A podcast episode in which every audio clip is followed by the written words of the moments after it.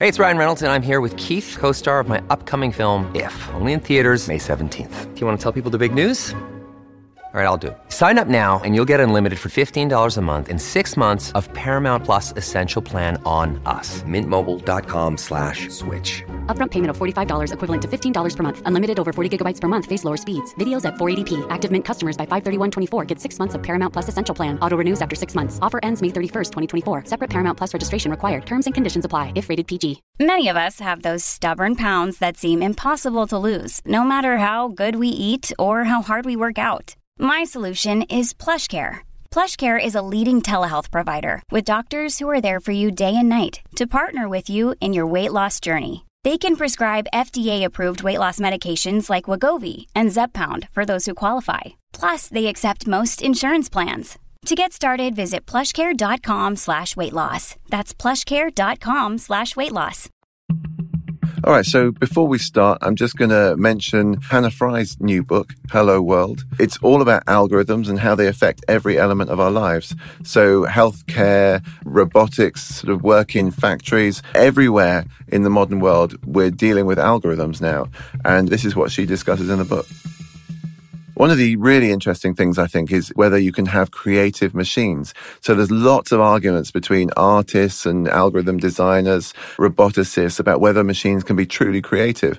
And one of the things that Hannah discusses in the book is, you know, can you talk about a machine as being creative and being as creative as a human? You know, so imagine making music and you're in this position where you've got this algorithm that's composing music in the style of Bach or whatever. And if you're listening to it, maybe you can't tell whether it's like a Bach fugue that you've never heard before. And so you might argue that that's like creative. It's incredible. It's created something that really sounds like a Bach fugue. But is that really creative or is that just kind of an algorithm copying a style? And, you know, there's no clear answer to this. It's really up in the air. And there's lots of people I've spoken to, you know, would say we can definitely have creative machines. And other people say, well, you know, they look like it, or you can have like a creative drummer who does amazing drum performances. But would you actually ever want to go and watch a robot doing an algorithm that mimics creativity? Or maybe it is creative. Maybe I shouldn't judge like that. So that's one of the things that's in this book, Hello World. And she goes into a lot of detail about where the limits of creativity are, what a machine is capable of, and what actually remains for humans to be creative in. So Hello World is out on the 6th of September in hardback and ebook and available to pre-order from Amazon. The audiobook is out now and it's read by Hannah herself. And you can follow Hannah at, at FryR Squared on Twitter.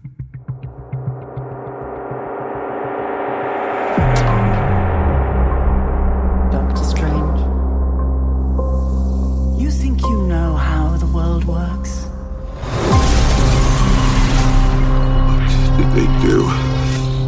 Eleven stainless steel pins in the bones. Multiple torn ligaments. Severe nerve damage in both hands. you were on the table for 11 hours. No one could have done better. I could have done better. Spent my last dollar getting here. One way ticket, and you're talking to me about healing through belief. You reject the possibility. No, I reject it because I do not believe in fairy tales about chakras or energy or the power of belief. There is no such thing as spirit. We are made of matter nothing more. Fundamentally, meditation is not so much an exercise as it is a certain way of using one's mind or one's consciousness. Meditation, or a partic- in particular mindfulness meditation, is at least two and a half thousand years old. One of our schools in Kent, is the first in the country to add lessons in meditation to the school curriculum, but is it a waste of time? We have to be silent some of the time, don't we, in order to hear what other people have to say, and therefore to have something to talk about. In just the same way, our minds have to be silent some of the time if we are really to have anything to think about except thoughts. You cannot beat a river into submission. You have to surrender to its current and use its power as your own. I, I control it by surrendering control. It doesn't make any sense. Not everything does. It is a very, very effective treatment. Mindfulness proved to be at least as good as drugs or counseling, especially for the worst forms of depression. Have you seen that before in a gift shop? Teach me. Hello and welcome to Science Ish. I'm Rick Edwards, joined as ever by Dr. Michael Brooks. Hello. So we take a piece of fiction and ask one big old question about it. Now, a while back, we covered the film Doctor Strangelove. Obviously, it was a superb episode. It was. It was. Um, Everybody said so. So much so that this week I decided to find the film with the closest possible name in the hope of there being a kind of halo effect. Ah, yeah, the new science-ish algorithm for choosing films. Yeah, Exactly. Yeah. And it's come up with Doctor Strange. Oh, nice. Close, isn't it? Yeah, very yeah, close. it's very good. You seen it? I have seen it. Yes. Yeah. yeah. When did you see it? Uh, just shortly after release. I don't think I saw it at the cinema. I think I saw it at home. But um, yeah, it was sort of all right. I didn't have Yeah, I strong mean- feelings about it. No, it's fine, isn't it? Yeah, it's fine. It's- well done, Benedict. Yeah, so it's Benedict Cumberbatch playing Doctor Strange, who is, and I don't think he'd mind me saying this, bit of a bellend, um, very uh, arrogant surgeon, has a car crash in his Lamborghini, or boohoo.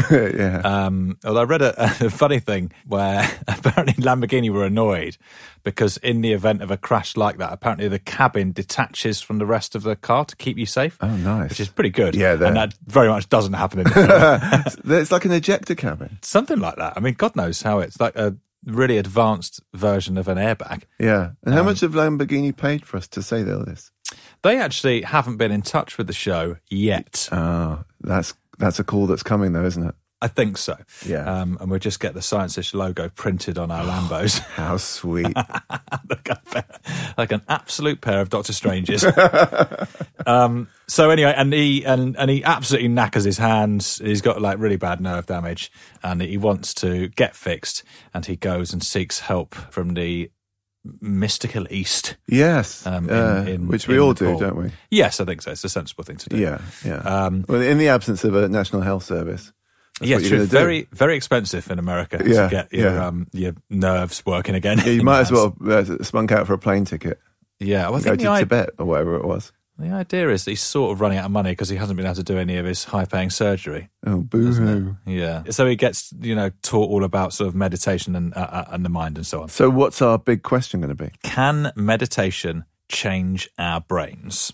And who do we line up to answer that? We've actually got Dr. Danny Penman, um, who originally trained as a, a biochemist and now is is all over all things meditation. Uh, he's a co-author of the international bestseller Mindfulness: Finding Peace in a Frantic World, and his latest book is The Art of Breathing. So we started by asking him to tell us what is meditation, Danny.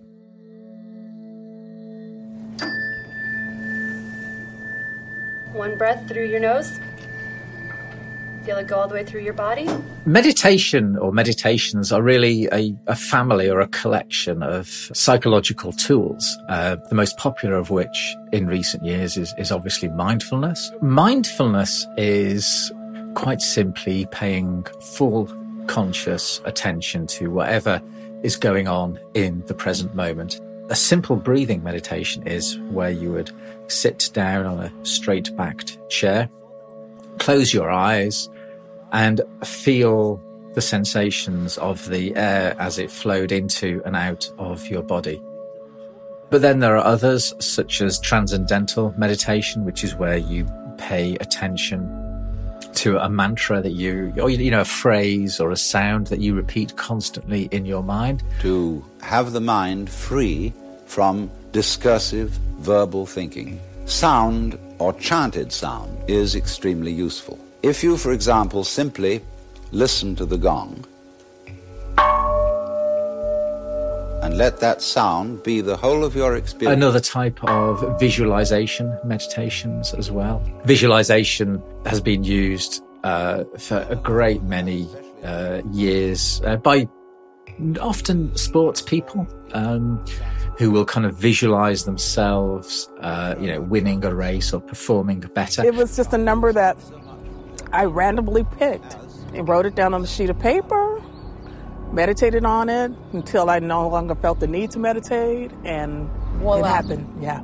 This was actually a very broad category. Meditation, or a partic- in particular mindfulness meditation, is at least two and a half thousand years old. Its first recorded occurrence was with the Buddha. The Buddha was the first one to uh, actively teach meditation, but it was probably a technique that was around before then. It's not just a Buddhist technique. Uh, you know, it was used by other religions as well, and also by the ancient Greeks and Romans. Uh, it was quite common in Christianity until the late Middle Ages, and when the, um, the, the the monasteries were broken up, it just kind of fell out of use. In Islam, it was certainly very common uh, until quite recently. The Sufis used to do lots of meditation as well. Now, this sounds like it is a religious practice, uh, but it isn't actually. It's quite commonly practiced by many atheists. Um, it's just that these religious traditions developed the technique. Uh, it's completely secular and they kept it alive through the millennia. Uh, but it is, you know, it's not nothing to do with religion, really. It's as religious as drinking wine and eating bread is to Christianity. You know, it's just, it's part of the overarching culture without being a religious practice itself. I mean, meditation is when I was growing up, it was kind of seen very much as a kind of niche Eastern kind of weird mystical kind of practice. Hippie vibes, but right? it's not that now, is it? No, no. And I mean, uh, as Dr. Danny said, it's been around for a, a long time. And then in the West, it was just viewed as being kind of hippie, and certainly the scientific community didn't give it any credence at all. But the, the real thing that kind of changed it, I think, in the West was in the in the sort of mid seventies. Um, transcendental meditation uh, became kind of known as a drugless high that lots of celebrities were using. So the Beatles were on it, Mia Farrow was on it, Sinatra was on it, um, and uh, and so people became more and more interested. And Right. then yeah, come the come the nineties, you've got. Um, What's his face? Deepak Chopra uh, Oh, talks about favourite. his uh, yeah talks about his book on Oprah, which sold 137,000 copies in a day, which is actually um, that's more than Science yeah, Fiction I was sold. gonna say, that in is its impressive. entire uh, like you know eight months or whatever. Well, give 137,000 in a day. I mean, yeah. ching, motherfucker. so essentially, there's some money in What it. was that book called? It was called Ageless Body, Timeless Mind, which is an absolutely gash title. Well, it's not that gash, is it? If it's selling 137,000 copies a day. the guy smashed it. Uh, and that was sort of in the 90s. And now there's just, you know, there's so many like mindfulness studios, like Headspace have set up special little mindfulness pods. All Like, right. Mindfulness and meditation is now pretty, pretty big business in, Yeah. in, in the West, and everyone's kind of on it. Everyone's on it. Nobody's necessarily on it just because of the scientific reputation, but that's growing, isn't yeah, it? so Richard Davidson is one of the big dons. So he's a neuroscientist who was at Harvard, who got very interested in meditation and mindfulness. And he met the Dalai Lama, and the Dalai Lama said, Look, you spend all this time as a neuroscientist kind of looking at the uh, functionality of the brain in relation to depression and, you know, anxiety and, and fear.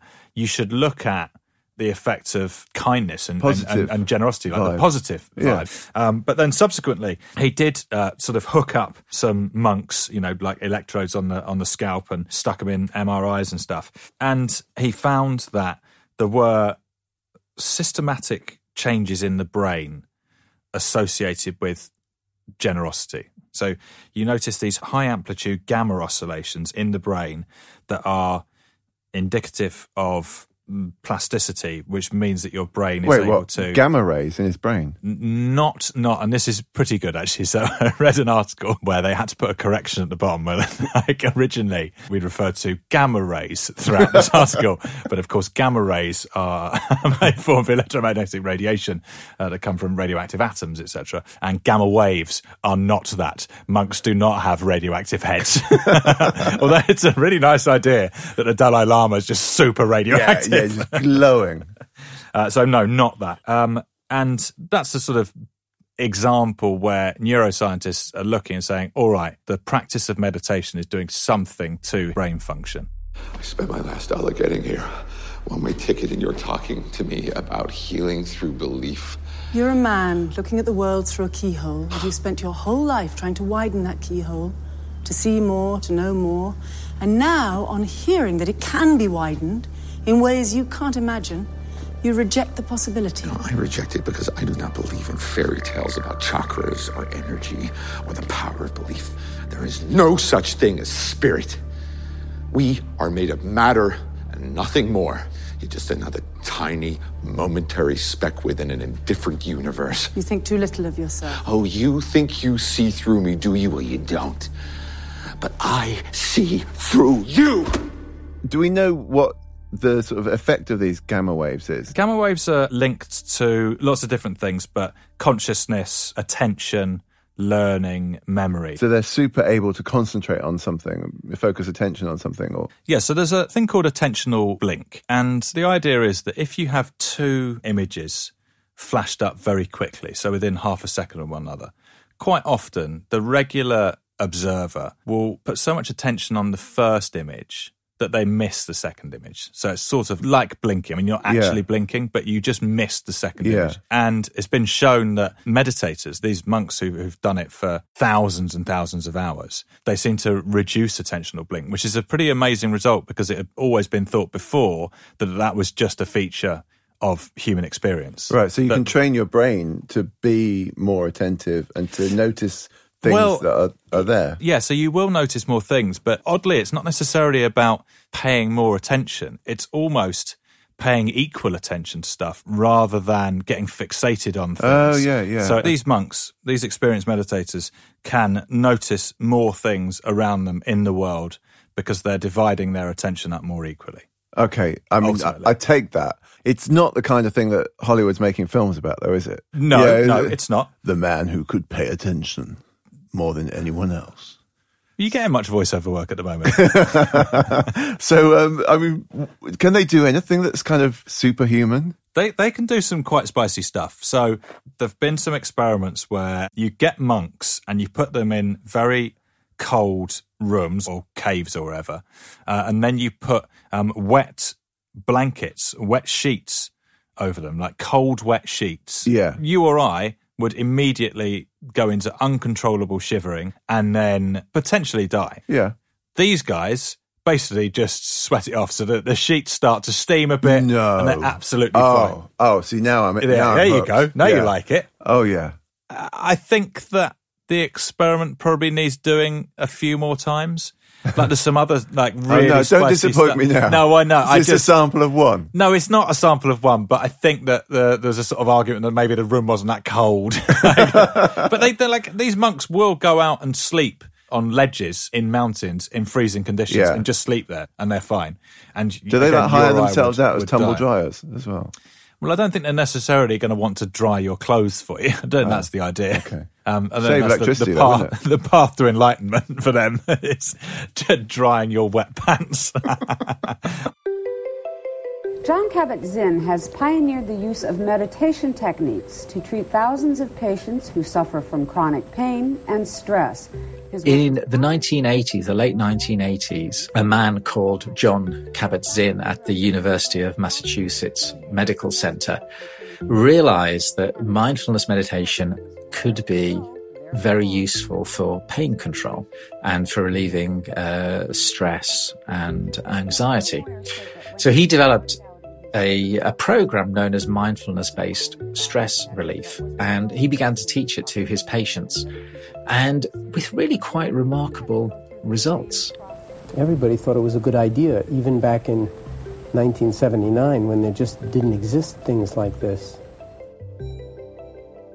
Then in the early 1990s, psychologists at uh, Oxford University, notably uh, Mark Williams, heard about John Kabat-Zinn's research and incorporated it into cognitive behavioral therapy and created a technique called mindfulness based cognitive therapy. A propaganda against the self is I'm failure, I'm stupid, look what's happened to you.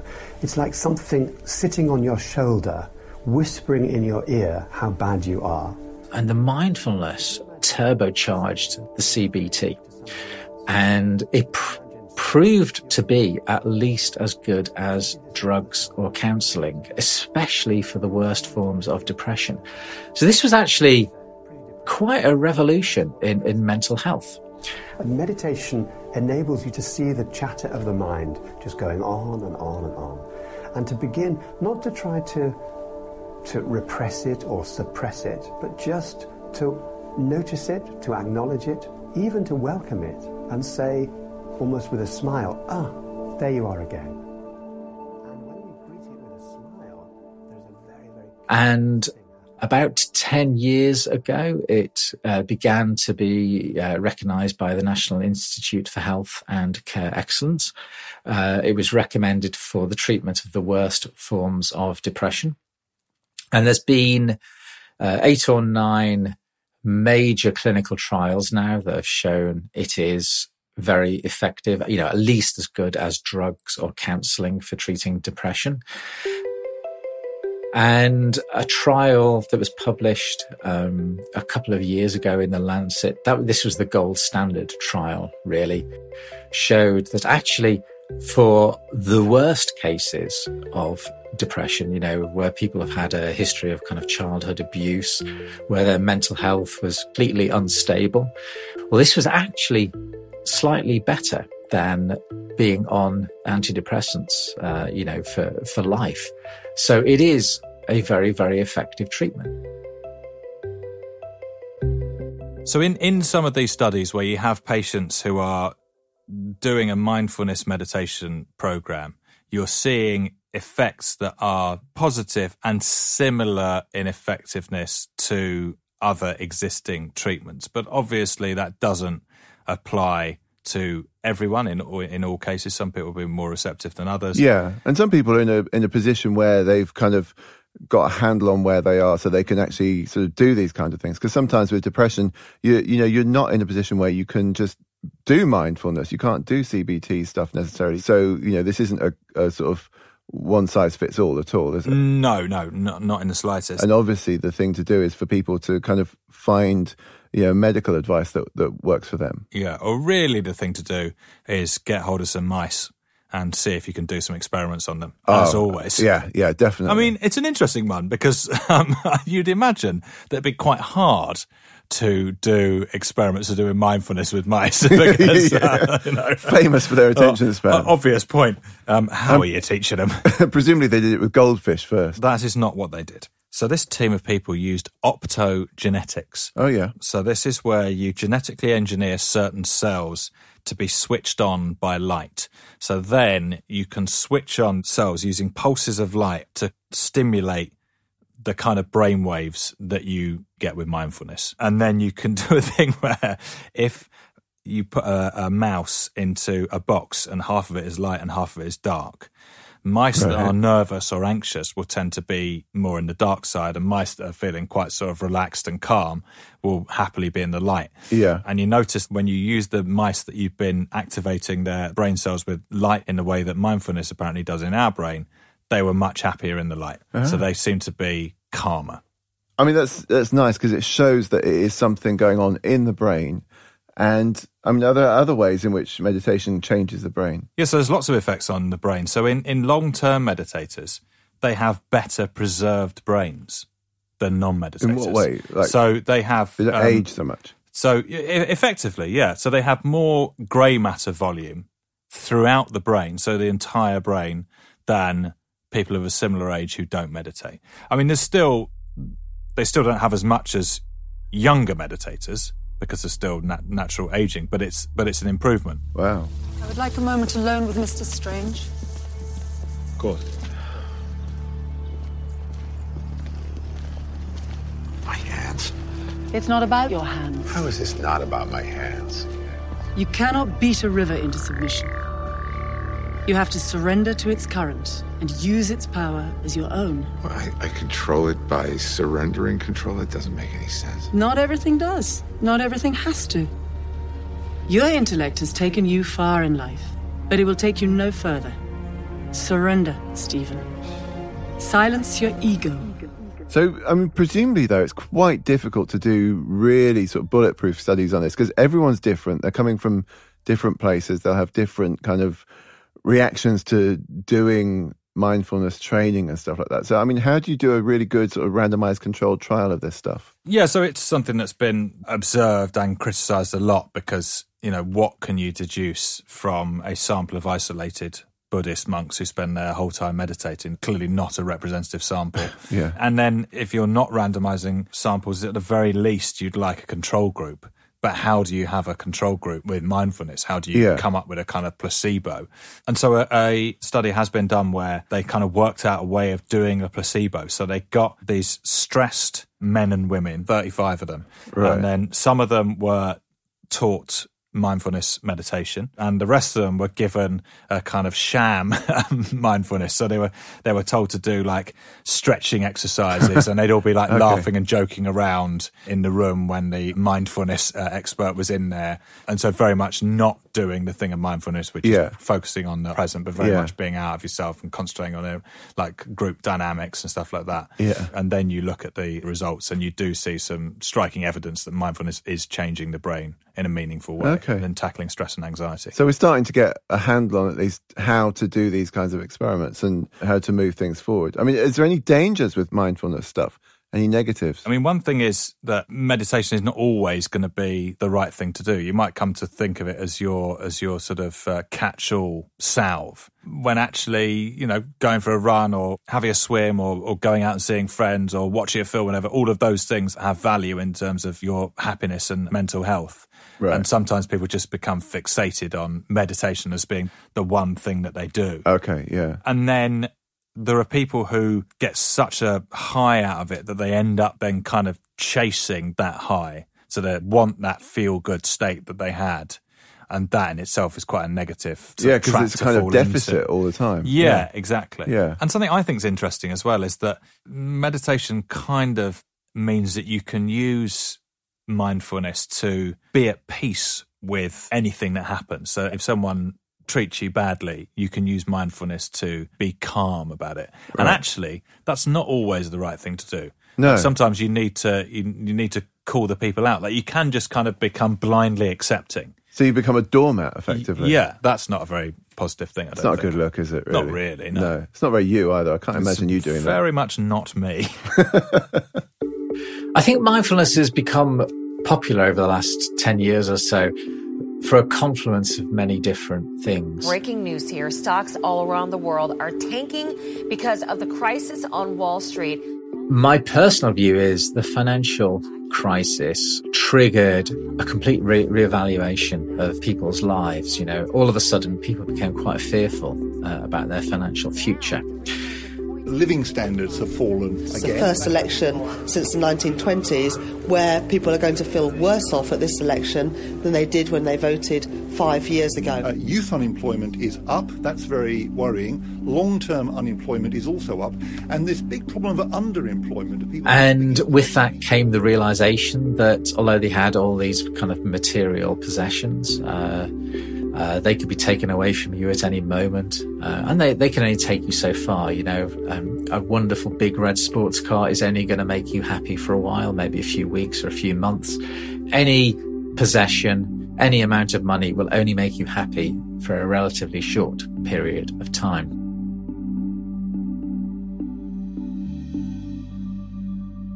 I think people also realized that society was becoming increasingly atomized. You know, we, we live in a world of kind of winner takes all capitalism and it's quite brutal, uh, especially if you are struggling to get by. Moritz Erhardt was a 21 year old German student finishing off an internship at the London office of Bank of America Merrill Lynch.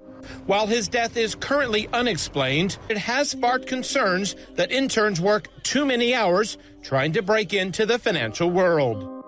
And I also think people are working too hard. You know, for the 200 years leading up to the 1980s, people were working progressively less each year. In fact, the, the, the economist John Maynard Keynes estimated that by now we should be working about 15 hours a week. Instead, we're working, what, 38, 40 hours a week.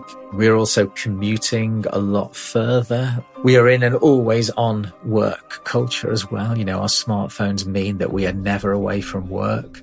Uh, we are never away from social media or emails. Um, we just cannot switch off, you know? A new report found half of all young people feel they are addicted to their devices. Almost 60% of adults think their kids are addicted too. And a third of parents and teens say they argue. And that I think is a huge, huge problem. And I think that that is, you know, mindfulness provides an antidote to all of these, uh, all of these problems. In 10 years, uh, we won't actually notice mindfulness anymore. I think it would be such a part of the background, just like brushing our teeth, that we just won't notice it. It will just be something that we just do every day. You know, we might do maybe 10 minutes, 20 minutes of classical meditation. We will just become more aware of our daily lives, which is a mindfulness technique. You know, it has been latched onto by the corporate world because it helps clarity of thought, uh, decision making, and creativity. Uh, but it is so much more than that. You know, it is, it's the antidote to many of the ills of the modern world. I mean, I love the modern world. I love technology, but there is a downside to it and it's burning us out and it is destroying the quality of life for a great many people. Um, because we just don't know how to handle it yet. You know, a lot of these technologies have only been around for say 10 or sometimes 15 years. We just haven't developed the social techniques to, to handle them, you know, and I think that mindfulness is one of the tools that will help us to do that. So I buy some of what he's saying there. I kind of understand it. My biggest problem with this almost is that I feel like it's being sort of monetized now. It's like somebody's worked out how to monetize meditation and uh, make it a kind of commodity that they can sell and that we can buy. I mean, it's all very far removed from Buddhist monks meditating on mountains these days, isn't it? The sort of mindfulness industry in the United States is worth a billion dollars now. Oh. What I think people are concerned about is that this sort of popular secular mindfulness that people have dubbed McMindfulness, obviously. Oh, I like that. Um, is almost um, sort of um, feeding capitalism.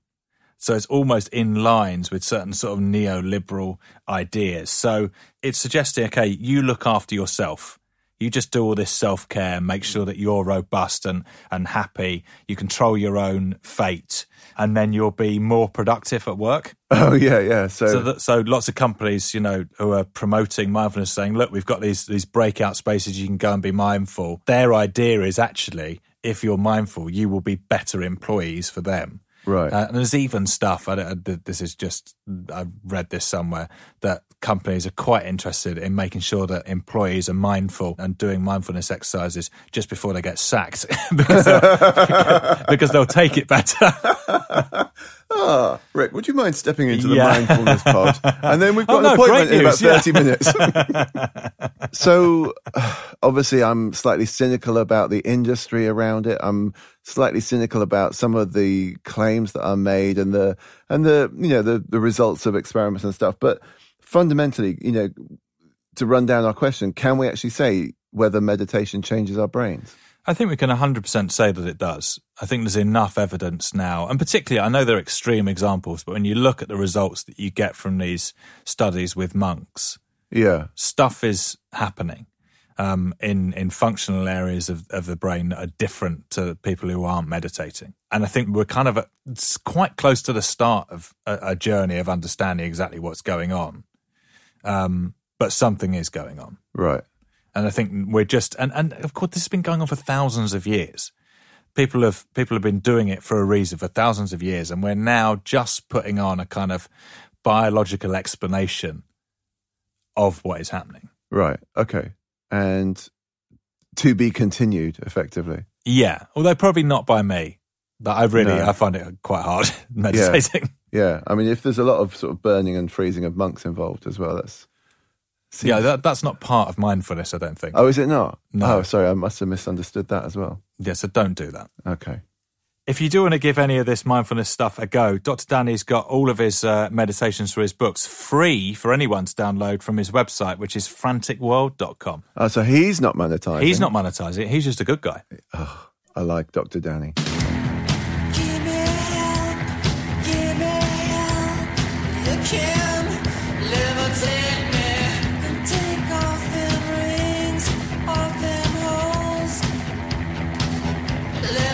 Science Ish is a Radio Wolfgang production presented by me, Rick Edwards, and Dr. Michael Brooks. The producers were Cormac McAuliffe and Ivor Slayer Manley. Edited by L. Scott. Special thanks to Dr. Danny Penman. If you like this show, please subscribe and rate wherever you listen to your podcast. Thank you. It helps. Uh, you can also find us on Twitter at science underscore ish.